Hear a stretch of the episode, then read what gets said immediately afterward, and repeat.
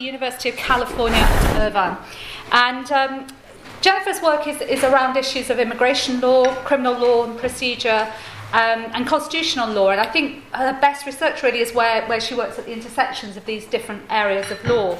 Uh, and it's, it's a great pleasure that border criminologists have joined with us today to present the seminar, to deliver the seminar. And it's about immigration enforcement, which is a very interesting and, and, a very topical thing for, for, someone to be talking about. So, welcome to Oxford, Jennifer, and we look forward to hearing your presentation. Thank you. It's a pleasure to be here, and I want to extend special thanks to Mary Bosworth for thinking of me and inviting me, and also to Sarah and to Ian and to Carolyn for all of the support um, that you've given to me in my in my effort to get here and to be here today. Um, I, I, needed a lot of help. Um, so, um, my presentation was vaguely titled that was meant to keep you guessing um, and, and uh, ensure that you showed up. Um, because I didn't provide enough detail to deter you. Um, but I can't put you off any longer, so now I have to tell you what I'll be talking about. Um, and then you can make your decision about whether to stay or go. Um, what I want to do today is just offer an account of the state of immigration control and immigration enforcement in the United States, with some attention to divergences and convergences between immigration enforcement um, and, um, and emerging trends in the criminal justice system in the United States. And I think the story that I'm going to tell today isn't a happy one, um, but it is an effort to tr- make sense of uh, what appear, at least, to be conflicting developments. Um, we are entering a time when the U.S. criminal justice system, long characterized by uh, excessive punitiveness um, and heavy reliance on incarceration, is said to be moving toward decreasing severity with a shift toward decriminalization and decarceration. At the same time, the immigration system, which has long been seen as sort of following uh, the criminal justice system on the trajectory of severity, uh, doesn't appear to be moving toward, uh, toward uh, similar decreases in severity. So these two systems that at one point appeared to be on parallel tracks, one might say, seem to be now uh, going on divergent tracks. And I want to argue that these apparent divergences between uh, criminal enforcement, uh, criminal, criminal enforcement and immigration enforcement is a little bit less than meets the eye. I think both systems are changing, um, but they're evincing um, new severity, a severity of austerity that acknowledges the unacceptably high costs of incarceration, but that also hasn't let go of the underlying punitive logic and the urge, uh, the kind of distinctly US urge to make people pay. Um, my talk will proceed in three parts, um, where I'll sketch out some themes, um, some of which will probably require some elaboration in Q&A, but I want to try to reserve time for Q&A at the end of the talk. Um, so first, I'll provide a descriptive account of the state of immigration enforcement in the United States. And this descriptive account is not meant to be exhaustive, and some of it will be old news to you, but I think it provides a useful starting point from which to consider the rest of the talk. Second, I'll discuss some recent trends in criminal justice in the United States, particularly the move away from, a, at least a, a, a, slight move away, and I should emphasize it's not a, huge move, but a slight move away from the endless reliance on uh, high penal sanctions in favor of some decriminalization and decarceration. And then I'll talk about how these developments pretend not necessarily declining punitiveness, but shifts in punitiveness, where the state takes less active and visible roles, where private actors are increasingly responsible for punishment and less vis- visibly accountable, and where punishment is not just privatized but monetized, where people literally must pay for crime. The, these are new, new developments, not new developments, but I think they're increasingly visible in both the criminal and immigration enforcement policies in the United States. So I'll start by talking a little bit about immigration enforcement in the United States. So we have this uh, sort of foundational rhetoric about the openness of the United States to immigrants. Um, and I think there is, in some senses, some truth to the underlying myth about openness. Um, but since the late 19th century, uh, exclusion provisions have been uh, just as important or more important than the rhetoric of inclusion in defining who gets to come in, who's welcome, who's, uh, who's uh, who's uh, beckoned uh, to the shores. Um, and we've had restrictions on the basis of race, on the basis of class, nationality, ability, uh, etc. Um, so we have, and, and, over time, uh, particularly since 1965, the emphasis has, has been on creating racially neutral um, admissions policies that still have racial manifestations in their implementation. Um, the restrictions have become, I think, more noticeable uh, in recent decades, uh, in part because we have long had in the United States a large unauthorized population, but we've taken contradictory, conflicting, um, and, and, uh, and sometimes unenthusiastic approaches to enforcing immigration law as against this unauthorized population. Um, so we now have sort of an entrenched and significant unauthorized population about which there is uh, hand wringing um, and uh, concern. Um, and so we have uh, policies that are increasingly designed to draw attention to uh, the flow of unauthorized migration, uh, to uh, increase uh, the securitization of the border, um, and to increase interior enforcement. Um, and the rhetoric in the country uh, would suggest that uh, the nation is under, uh, under siege um, and that there are floods of people that are coming across the southern border. Um, this is particularly true in light of the most recent wave of migrants coming from the Northern Triangle states of Central America. This, this the language of surge was sort of uh, heard kind of routinely the, the, notion that there were people surging across the border, women and children surging across the border, overwhelming Border Patrol's resources, et cetera. Um, what is interesting is, of course, that border apprehensions are really at historic lows um, in the United States. You can look at this period from 2004 to 2013, but you can stretch it on back the numbers that we see today in terms of border apprehensions in the US are comparable to levels that haven't been seen since the 1970s. Um, so we are at a period of historic lows in terms of uh, Border Patrol interdictions at the border.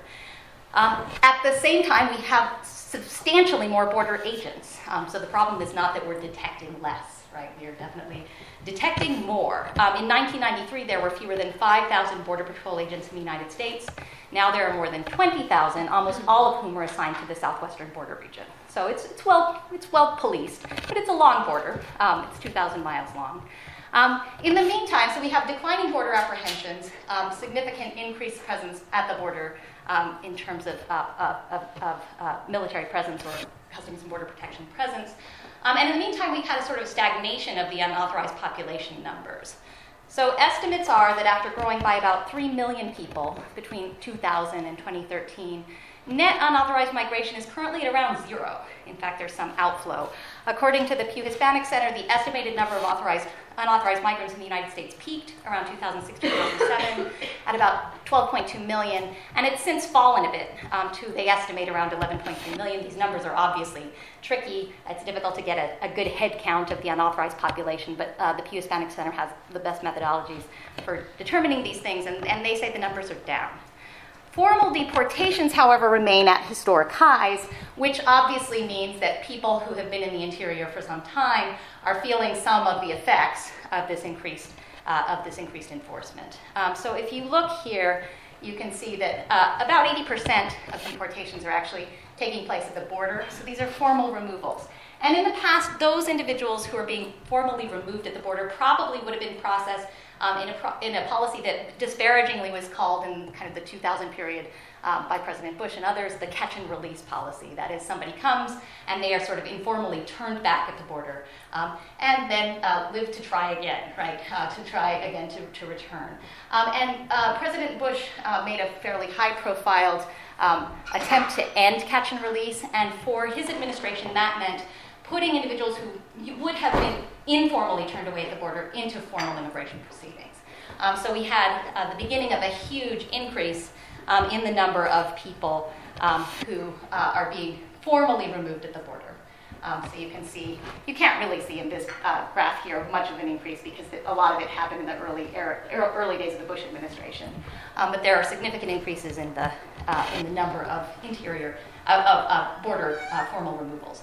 About 80,000 a year of these come from not the border, but from the interior.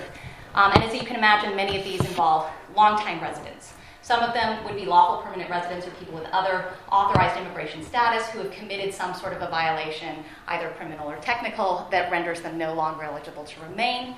Um, others would be unauthorized migrants who have been in the United States for substantial periods of time um, and are being removed uh, because they lack authorization, perhaps for other reasons as well. Um, and since 1996, the laws of the United States have, have uh, expanded to require removal and permanent uh, bars on return for a significant swath of individuals who have criminal convictions.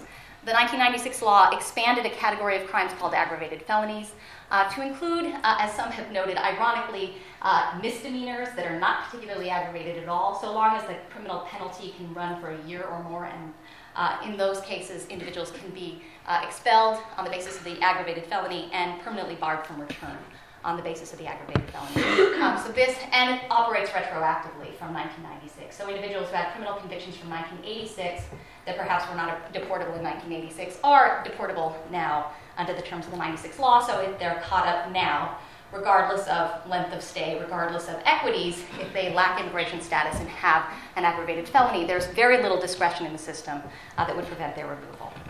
Um, so we have a lot of we have a lot of removal happening from within the country too, including individuals who have been here for quite some time.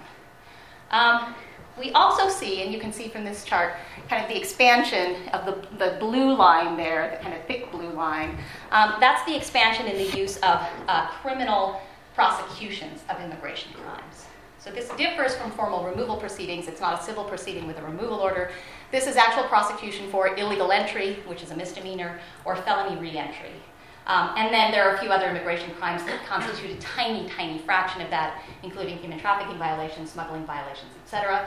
Uh, most of these uh, crimes, though, or criminal charges, um, are almost all of them are for um, misdemeanor illegal entry and for felony reentry. So we're using the criminal justice system as sort of an adjunct to the typical administrative system in uh, in formally removing people. And a lot of this also happens at the border. So the bulk of these criminal prosecutions actually happen in the southwestern border region, um, in places like the federal courts in Arizona, West Texas, East Texas, um, where individuals are charged um, in proceedings that I'll talk a bit more about. The bottom line is uh, spending on enforcement seems to know no budgetary constraints um, in the United States. In its 2013 report, the Migration Policy Institute said that that's tiny. So, uh, spending for, federal, for the federal government's two main immigration enforcement agencies, CP, CBP and ICE, and its primary enforcement technology innovation, the U.S. Visit Program, uh, surpassed $17.9 billion in fiscal year 2014. That's 15 times the level of spending of, of the INS, uh, the Immigration and Naturalization Service, in 1986. So we've had a pretty substantial expansion in that budget. Um, and the Migration Policy Institute finds that in the 26 years between IRCA, the Immigration and uh, Reform and Control Act, and now uh, we've spent an, esti- uh, an adjusted $219.1 billion on immigration enforcement. So that's a lot of money on enforcement. And I should add, because I think it's sometimes uh, invisible, it's a lot of middle class jobs um, in, uh, in the southwestern border region, um, which may explain some of the appeal. Um, note that we're only talking about federal spending here. These are federal dollars, and we're only talking about the Department of Homeland Security spending here. So, Department of Homeland Security spending doesn't include the spending that's done on magistrates, prosecutors in the southwestern border region for criminal prosecutions um, or for criminal sentences. Um, and it doesn't include the increasing uh, money that states are spending, particularly restrictionist states like Arizona, on law enforcement that is a sort of indirect form of immigration enforcement.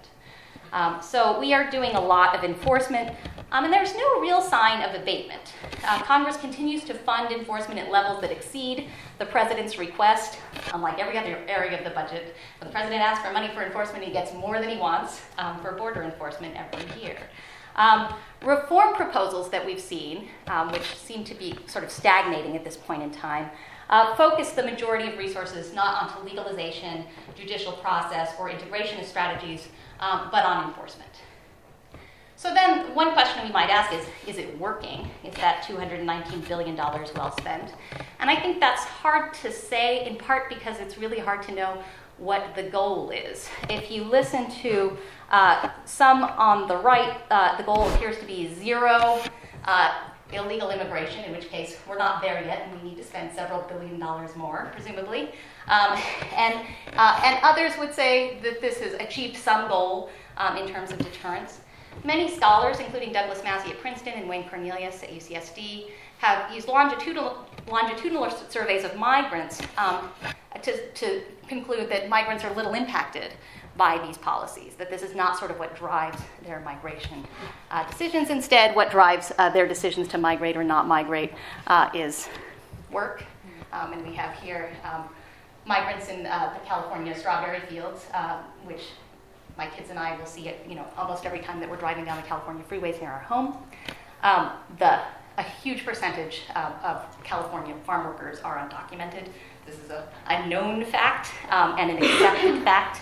Um, so, uh, so people continue to come for work um, and continue to live here for work.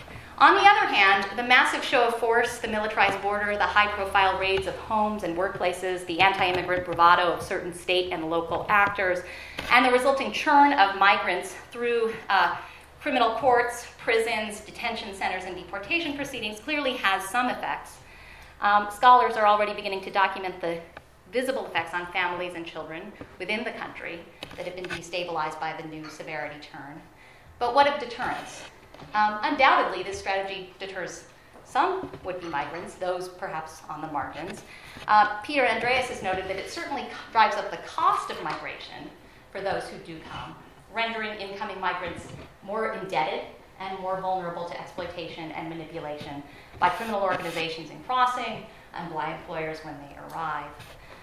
It's also largely ended the circular patterns of migration to the United States. Um, so prior to the border buildups of the mid 90s and the, the, heavy enforcement that we've seen more recently, people came uh, in season. They worked in places like farms and uh, farms in California, ranches in Texas, and they generally returned home at the end of the season. Uh, you don't do that when your presence is harshly sanctioned, when the border is heavily militarized. And so, what we've seen is kind of an end to this pattern of circular, circular migration. When people come, people stay. Um, and this means that they look for different kinds of work, work that will support them year round as opposed to work that will support them seasonally. Um, so moving into service sector jobs, hotels, restaurants, etc., moving into meatpacking. And it's also why you see this sort of geographic dispersal of migration patterns, looking for work that's more permanent, um, moving away from these kind of traditional patterns. Um, it also means you see more death um, in the process of migration. One of the results of border enforcement uh, and these, the, the policies of, of uh, strategically militarizing the border in certain places has been that the traditional points of entry, El Paso, Texas, and San Diego, are now virtual no go places. Uh, this has funneled uh, migrants to, among other places, Arizona, um, which is why I think you see such backlash in Arizona. Um, so people are coming to different places, and coming through Arizona is much more dangerous than crossing at San Diego or El Paso, which means we've also seen, uh, seen a completely uh, anticipatable, completely uh, un- unsurprising uh, increase in the, in the, number of border deaths uh, in recent years. Um, so hundreds of people die crossing each year um, through the Arizona deserts. Um, so we've also, and one of the other kind of consequences of the of the strategy has been that we see more women and more children coming, in part again because we have patterns of permanent settlement as opposed to temporary settlement. So enforcement has had some effect, surely, perhaps some deterrent and some unintentional effects um, that have reshaped migrant flows um, and populations but it's certainly not eliminated the unauthorized population in the United States. I think there was, particularly in the late 2000s, a heavy emphasis by some restrictionists on the notion of immigration or uh, attrition by uh, enforcement by attrition, the notion that if you just enforce the law harshly enough, people would leave. Um, and uh, that's turned out to be largely a pipe dream. Even states that really attempt very, very harsh policies of uh, enforcement don't necessarily see the mass exodus that they would have predicted. And perhaps it's because so many unauthorized migrants have lived in the United States for years. Uh, the notion that you would just up and leave is not something that, uh, that, uh, that would be kind of the automatic assumption. Um, and indeed, uh, in fact, you see uh, pushes the other way. So this is a picture of uh, one of the buses that had was taken by undocumented students, youth, high school, and college age youth, who were advocating for some form of legalization for themselves and their families. You see the sign on the side, sin papeles, sin miedo, without papers and unafraid. Um, advocating uh, for, for some kind of permanent status, right? So they were prompted to, in, in response to the sort of wave of harsh policies, to say, we have nothing to lose, so we're sort of coming out of the shadows and we're going to ask that we begin at something. Um, and the result was that they got something. Um, not legalization through congressional action, which appears uh, appears difficult. I'll talk more about that in a minute. But they did get executive action um, that, that gave them lawful status um, of sorts. It's a kind of a liminal status, a nether status. It's a status that says you will not be deported. We have your information. We know who you are. Uh, if you are picked up, you will not be deported. Your deportation is deferred. Um, you can uh, apply for and receive federal work authorization, which allows you to work legally. You can apply for a social security number.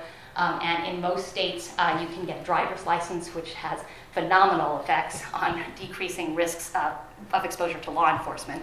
Um, so, so that's the package that they got.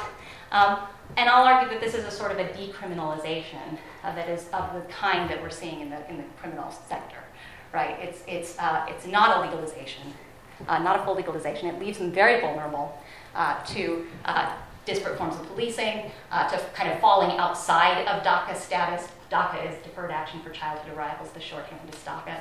But they're vulnerable um, and, and they're monitored. Um, so they applied for this status two years ago. They're having to reapply for this status again. It's a two-year status, so they have to go back, show that they continue to be eligible, um, and and uh, and register again. Um, so it's a decriminalization, not a legalization. Um, that's not to say it's not been um, transformative. If you talk to youth that have received deferred action status, it is transformative. The ability to work, the ability to drive, the ability to go to school, the ability to get, in some states, financial aid and in state tuition has been absolutely transformative. But it doesn't have an end game in citizenship. The president doesn't have any power to bestow lawful permanent resident status on them. Only Congress can do that, and it hasn't, and it likely won't. So, those of you who are watching US midterm elections saw that the Senate moved from the Democratic column to the Republican column. The Republicans now control both houses of Congress. I don't think this has significantly, significantly impacted the possibility of sensible congressional immigration reform in the United States, but that's only because there was absolutely no chance of sensible immigration reform in the United States before the election, and the election only sort of makes that seem even more so. Um, so we can sort of I guess the question we could ask is does this mean we can expect to see a continuation of the status quo um, in the US? And I think the answer, if past experience is, is any indication, is no. What we'll see is continued ramping up of enforcement against a backdrop of incredibly harsh laws with very little room for discretion by federal actors. Um, so we'll see more people pushed into the pipeline because Congress can continue to fund enforcement even if it does nothing on the legalization front. And I assume that they will. States and localities also shape the way these policies play out because they sometimes aid and sometimes resist in these federal enforcement practices. And sometimes they aid even more than the federal government wants. But what that means is you have sort of a patchwork of enforcement that in some ways is dictated by local conditions, not by federal law, and that will persist. And I'll talk more about that uh, in a bit. Um, and I think the third kind of wildcard factor is that additional executive action might be possible, and I think it's probable. I think it's probable that President Obama will expand on the Deferred Action Program, expand the category of people who are eligible for it. It's not quite clear to me exactly who. Um, things that have been bandied about include the family members of individuals who have received DACA, for example. Um, some notion of expanding this package of people who will be, at least for the moment, um, immune from deportation, uh, if not, if not uh, granted legal status. So there are still going to be changes afoot. And then, of course, uh, Congress has made it very clear, at least some members, uh, that uh, presidential action will, uh, will engender congressional intransigence and possibly lawsuits against the president, uh, perhaps ultimately uh, culminating in impeachment if you listen to some. So we'll see. We'll see what happens there. but that's Obama's problem, not mine. Um, so now I want to kind of shift from immigration, the immigration side, uh, to what's happening in criminal justice. And here I'll paint with much broader strokes. I'll assume a pretty high level of familiarity with a, a lot of what's going on, and I'll probably make some generalizations that may be uh, challengeable. So, uh, so here I go. Um, so after 40 years of incredible penal expansion in the US, we've been told, at least, that we may be seeing an end to the severity revolution. The unprecedented locking up of US citizens, a process that made us the world leader in incarceration, appears to be running out of steam or at least money. Um, and although the federal government can print money to enforce its laws, states have budgets. And these groaning budgets have them doing things that would have been unheard of 15 years ago, namely reducing the severity of some offenses and decriminalizing others. Sasha Natapoff, in a recent piece, meticulously detailed this trend in an article entitled Decriminalization that I really like. Um, she notes that numerous jurisdictions have moved to decriminalize marijuana possession. Uh, if you were following election coverage, you could see that there, that was on the, uh, the, the, ballot in several jurisdictions, including uh, Washington, D.C., on its most recent turn. And although marijuana decriminalization has been a particularly popular focus for decriminalization efforts, Natapoff also notes that states are experimenting with the decriminalization of other crimes, including driving with a suspended license, disturbing the peace, petty theft, and other regulatory offenses that can carry jail time. At the federal level, although there are no significant changes, nor would we expect any anytime soon, um, the Attorney General, uh, Attorney General Holder, the outgoing Attorney General, made clear that the U.S. that U.S. attorneys should be exercising discretion against uh, when they're prosecuting low-level drug crimes. Um, and the ridiculous and arbitrary disparities in sentencing uh, that punish crack cocaine at 100 times the rates of, of, of, of those for uh, for powder cocaine, a disparity that uh, had hum- tremendous racial significance, has been reduced to the slightly less crazy, although still arbitrary and unjustifiable, rate of 17 to 1. Um, so, in the face of these changes, we actually do see decreases in prison populations in the US.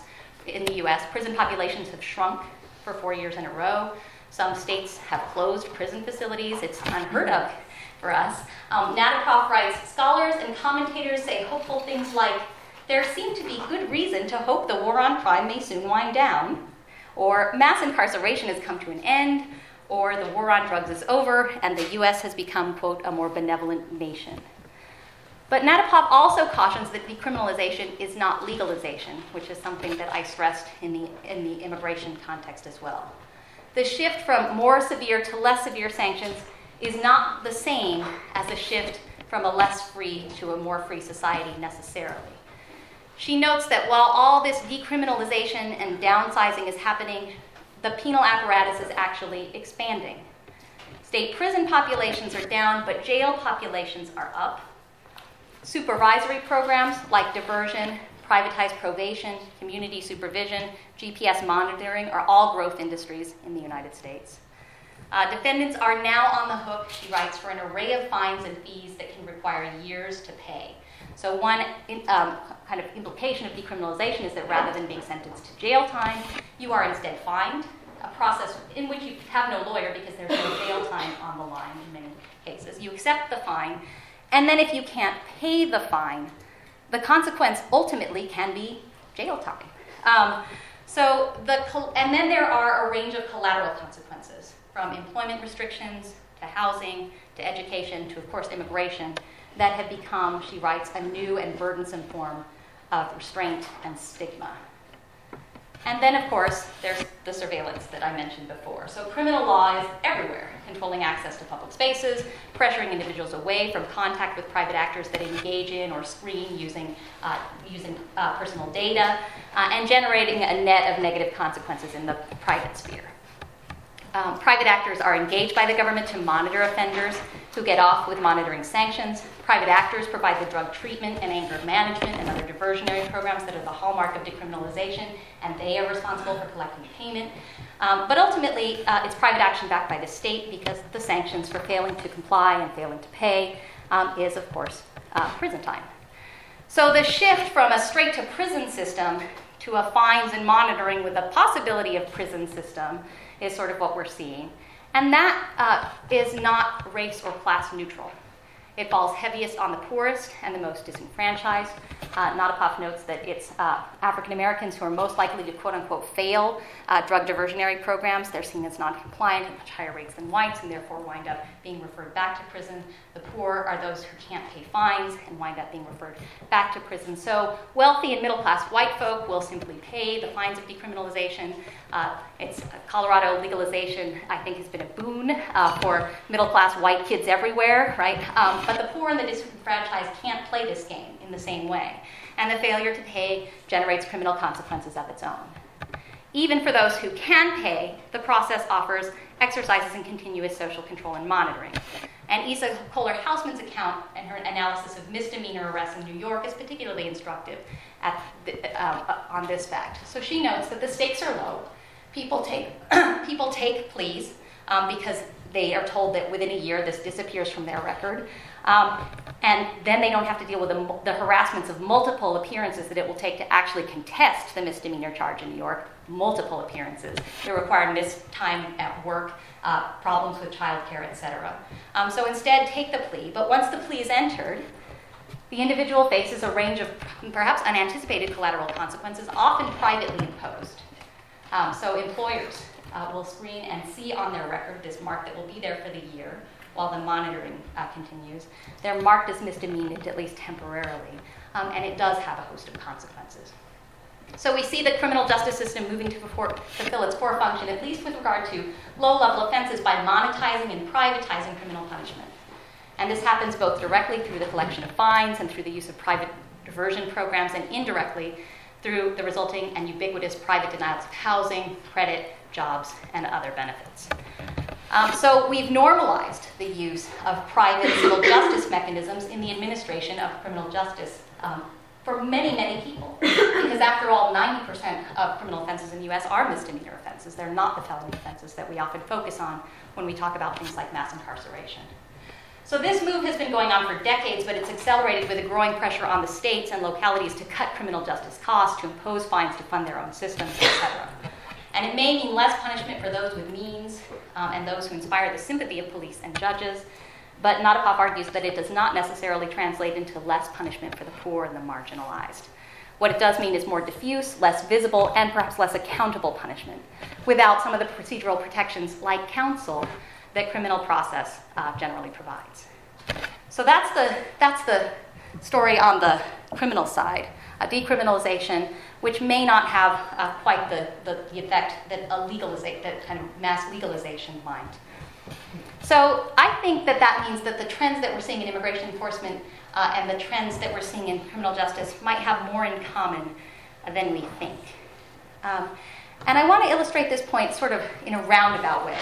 I want to start by thinking uh, about the question if we are decriminalizing minor offenses, um, we're converting it to fines, uh, we are uh, having people go to diversionary programs, won't that have the salutary effect of uh, bringing less non citizens uh, into the criminal process and therefore kind of being funneled out through the removal proceedings?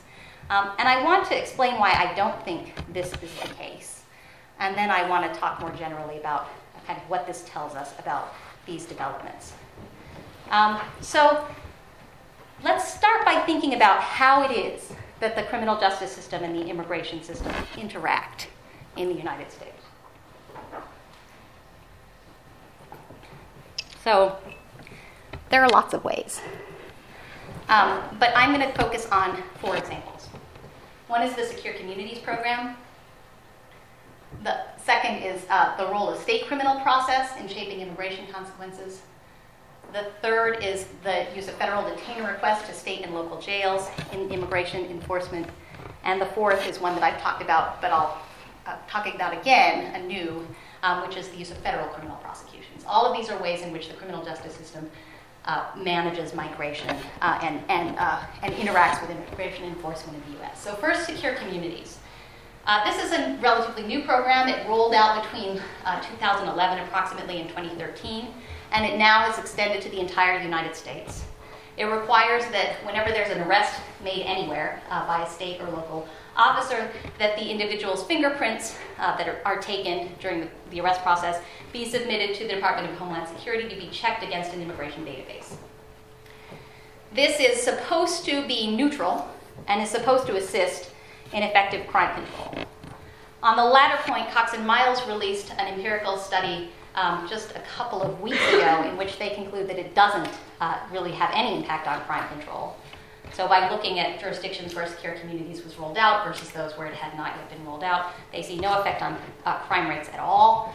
Um, and they also uh, see that the, the, individuals who are being removed in areas where secure communities are being rolled out are not those who are committing serious crimes. The federal data backs this up. Uh, you can see that they're not reporting serious criminals uh, at high rates in places where they're uh, rolling out secure communities. Instead, what is happening is that unauthorized migrants with either no criminal record or minor, minor crimes are being funneled into removal through this process. They come to the attention of the federal government via arrest, and then they're deported. Um, this makes state and local governments the key entry point for federal immigration processing, and it means the state and local arrest authority is sort of the screen uh, for immigration processing. Um, one important justification of the Secure Communities Program is that it eliminates local discretion. So, officers who want to uh, target non citizens uh, and then funnel them into deportation proceedings are stopped by this because now it's all neutral and it's all done by the database and it's all done by the fingerprints. Um, but that's really not how it works at all. Um, and to see this, I think we can turn to my second example state criminal processes in shaping immigration consequences. Um, state criminal processes either mitigate or aggravate the consequences of immigration status. And one of the best uh, kind of pieces of, of, work to show us how that works is Ingrid Eagly's um, article on how non citizens are processed through criminal justice systems. And she compares three different counties to see how they take or don't take immigration status into account as they process. And she notes that some places, like Harris County, Texas, which encompasses Houston, uh, take an alien, alienage, a purportedly alienage neutral approach to law enforcement. So everybody's treated the same, you're arrested the same, you're processed the same, and then let the chips fall where they may in terms of the consequences.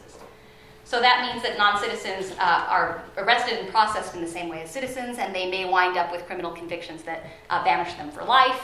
Uh, that's a consequence that the Harris County officials don't have any interaction with. They, they view themselves as acting in an alienage neutral way, which effectively means that non citizens wind up with harsher punishments uh, than citizens because their pleas have significant collateral consequences.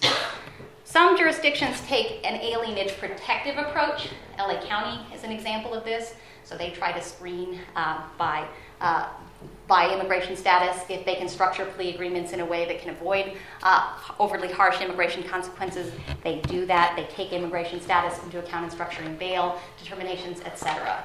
Um, so it's immigrant protective, and the notion is to try to equalize the outputs of the criminal justice process by taking into account the ways in which alienage status might affect those outputs. And some are expressly punitive of alienage status. Maricopa County in Arizona uh, creates crimes to target non citizens for policing, prosecutes for immigration related conduct um, like self smuggling or uh, identity theft um, in, in order to work, and then attempts to funnel people into the criminal justice system on the basis of their non citizen status. So it's not just at the level of prosecution where, uh, where states are shaping immigration, but it's all through the process from the kind of initial arrest decision uh, through the final outputs that they're structuring federal outcomes. Um, and it's also kind of going back to point one, noticeable that the arrest decision, which happens before we start taking into account the formal process, is what kicks off the Secure Communities program, meaning that uh, individual police determinations about whom to arrest and police department policies about where to target their resources has a huge impact on who goes into federal removal proceedings. So we say in the United States that immigration is a congressional responsibility, that immigration is a federal charge, uh, that states have uh, no power um, to, uh, to structure immigration consequences or to deport. But effectively, the system that we've set up really means that states and localities structure uh, the degree to which their own locality is, uh, is feeding into deportation or is uh, resisting it.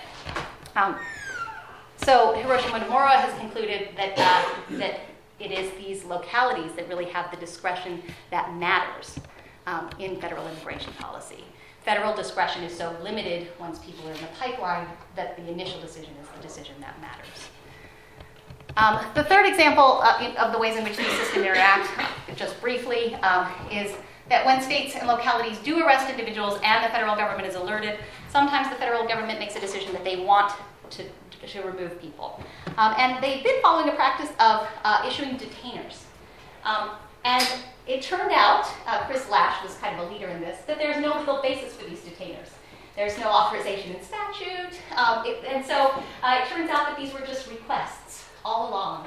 Um, which is fine, except that uh, when individuals sued states and localities saying, You've held me beyond the period for which you had probable cause to hold me, the states and localities said, Oh, well, ICE requested that we held you, and judges said, Well, ICE had no authority to do so.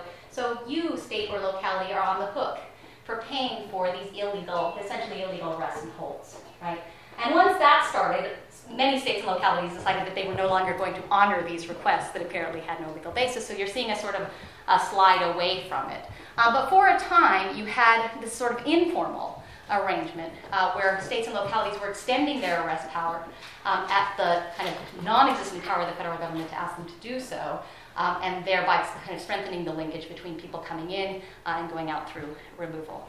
And that example is interesting just because it shows that when people started to focus on the informal ways that these systems interact, there sometimes isn't a legal basis uh, for the way that they've been practicing the law um, for long periods of time. Um, and the final example of the interaction is, of course, federal criminal prosecutions, which is uh, which I've talked about already. Um, so, using criminal prosecutions to manage migration. Um, and we've done so in a couple of ways. Um, one is through the mass processing of criminal charges at the border um, through operations like Operation Streamline. Um, in these proceedings, immigrants are detained at the border, arrested at the border. Um, they're sometimes uh, held in, j- in jails uh, for two or three days or whatever's necessary for processing. They're then brought before a judge, given a federal defender who has a group of them all at once, uh, makes a quick determination about whether anybody's got an argument in defense to the misdemeanor plea. Otherwise, they proceed en masse uh, in small groups uh, where the judge says, uh, Do you understand that you're pleading guilty to a criminal charge? And they all, still wearing their clothes from the desert, right? Um, they all, none speaking English for the most part, um, they do have translation, but they all agree that they understand the consequences of these criminal charges in these en masse plea agreements, and they take them, and then they're sentenced to time served. Um, and this happens uh, kind of routinely at the border, so we have this churn of people who are given a criminal sentence to time served and then released with a criminal sentence. And that criminal sentence has the effect of making more their kind of any further uh, crossing attempts much more uh, uh, um, uh, problematic from a legal perspective. So the next time they return, they're guilty not of misdemeanor uh, illegal entry, but of felony reentry. Um, and a couple of years ago, we finally saw the lines cross uh, where the number of felony reentry charges uh, exceeded the number of felony misdemeanor en- entry charges. So you can see the kind of the result of having that initial mark um, and then people returning.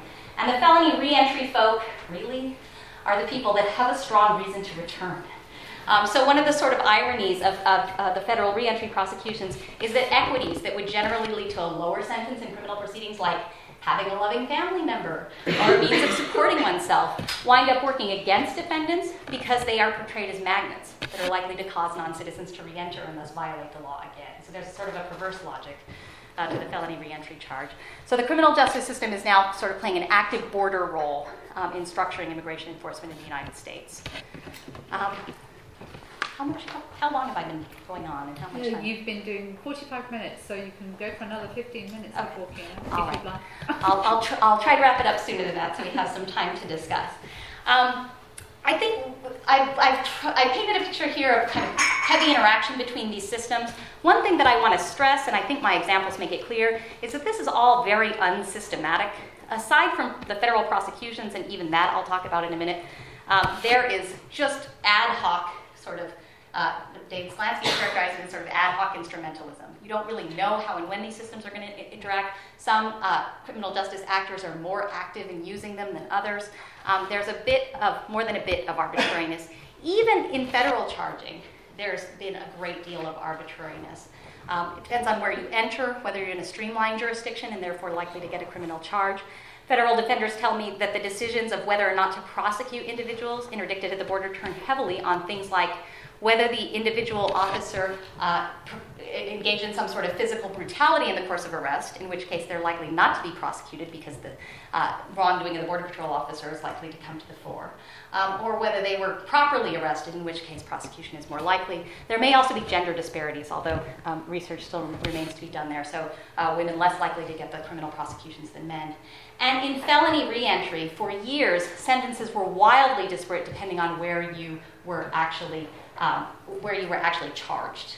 So if you were charged in a, desi- in a designated fast track um, area, your sentence was generally one to three years. And if you were outside of a fast track area, um, so away from the southern border, Chicago, and a few other areas, uh, then you could be in there for a good long haul, and sentences look closer to seven to ten. Um, so a lot of arbitrariness in the system, even at the federal level, uh, compounded by the arbitrariness of the way different localities either attempt to protect or to expose non citizens to the criminal process. Um, so, as David Sklansky says, ad hoc instrumentalism. He says what we see is not a merger of two systems, but, quote, a manner of thinking about law and legal institutions that downplays concerns about consistency and places little stock in formal legal categories, and instead sees legal rules and legal procedures simply as a set of interchangeable tools. In any given situation, faced with any given problem, officials are encouraged to use whichever tools are most effective against the person or persons causing the problem. This way of thinking about the law is instrumental rather than formalistic and ad hoc as opposed to systematic.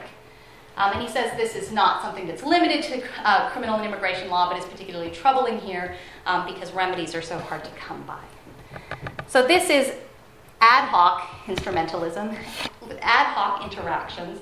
It's not a merger of systems, although there's a degree of interdependence. Criminal law doesn't swallow immigration law or, or vice versa. Both theoretically and practically, they retain distinctive logics and domains, but different federal, state, and local government actors can leverage one system when the other doesn't seem likely to give them the result they want. And in this way, the interplay between the systems can be potent. Um, and even if they're not merging or becoming one, they do seem to be driven by complementary rationale. Um, and so I want to think again about sort of decriminalization in the, in the, uh, in the criminal context uh, and uh, decriminalization in the immigration context. Um, when we think about decriminalization, it's important to stress, as I did before, that decriminalization is not legalization, right? So things remain forbidden. Um, this is for those who have not uh, been to the southern border region, particularly Southern California. These are fairly common signs uh, that are seen um, supposedly to warn cars about the possible presence of crossing families, um, but really, I think also uh, to do what they do. Um, these are the kinds of signs you usually see for crossing animals, um, and there is a, a dehumanizing quality uh, to the signage. Um, and that's, uh, that's kind of the legalization, uh, or the, I'm sorry, the, the sort of um, uh, the marking um, that we see continuing with regard to non citizens in the US um, the basis for criminalization and control remain there, just as they remain uh, in the criminal justice system. We have found ways to decriminalize in the immigration con- uh, context. Uh, DACA is one, deferred action, right? We say, you're here, you're fine, uh, you, you can stay, but you don't have any status, and you're constantly under surveillance. The immigration reform bills that we've seen that do have legalization provisions also have this decriminalization aspect to them because the road to citizenship is usually 15 years long with multiple checkpoints along the way. So you're not legalized instantly. What you are is given a liminal status um, that requires you to constantly touch back, touch base, check in, in the same way that misdemeanor convictions in the US require that touch back, touch base, check in um, process, even for individuals that have lived in the country for a long time, have a long record of lawful um, existence. So we see this kind of increasing use of, uh, of liminal statuses in immigration law that sort of mirror the liminal statuses that decriminalization creates in the context of the criminal law. These policies, policy innovations create more opportunities for people to stay out of the system, but they also keep more people under a watchful eye longer, um, with harsh consequences if they fail. And they also increase the public acceptance of the punishment of those who remain uh, sort of outside of the legalization possibilities. Um, but wait, I guess you could say, could one still argue that the move toward the increasing criminalization of migration that I talked about before, where we're punishing through the criminal law, uh, suggests a sort of counter logic in immigration, running counter to what we see in the criminal law domain?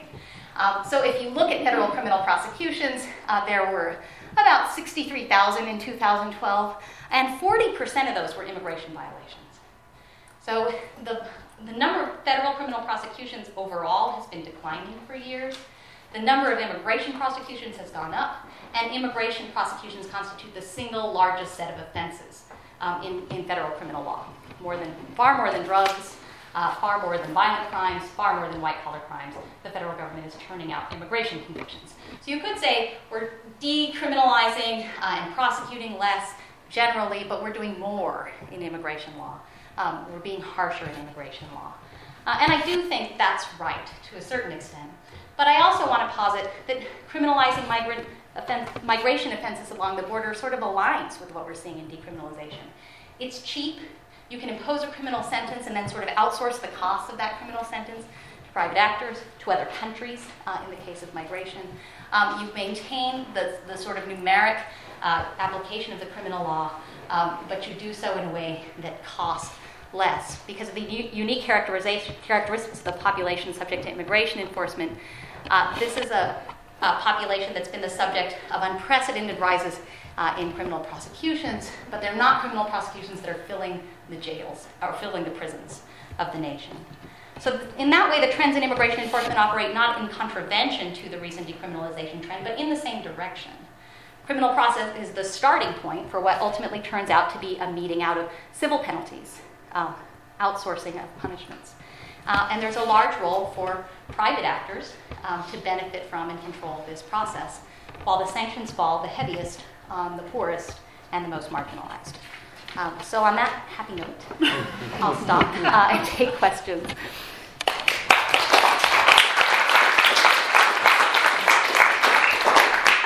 Thank you, Jennifer. That was an excellent presentation and a very good example of how to use PowerPoint. I don't think I've ever quite got that right. I, I, that was I a really know.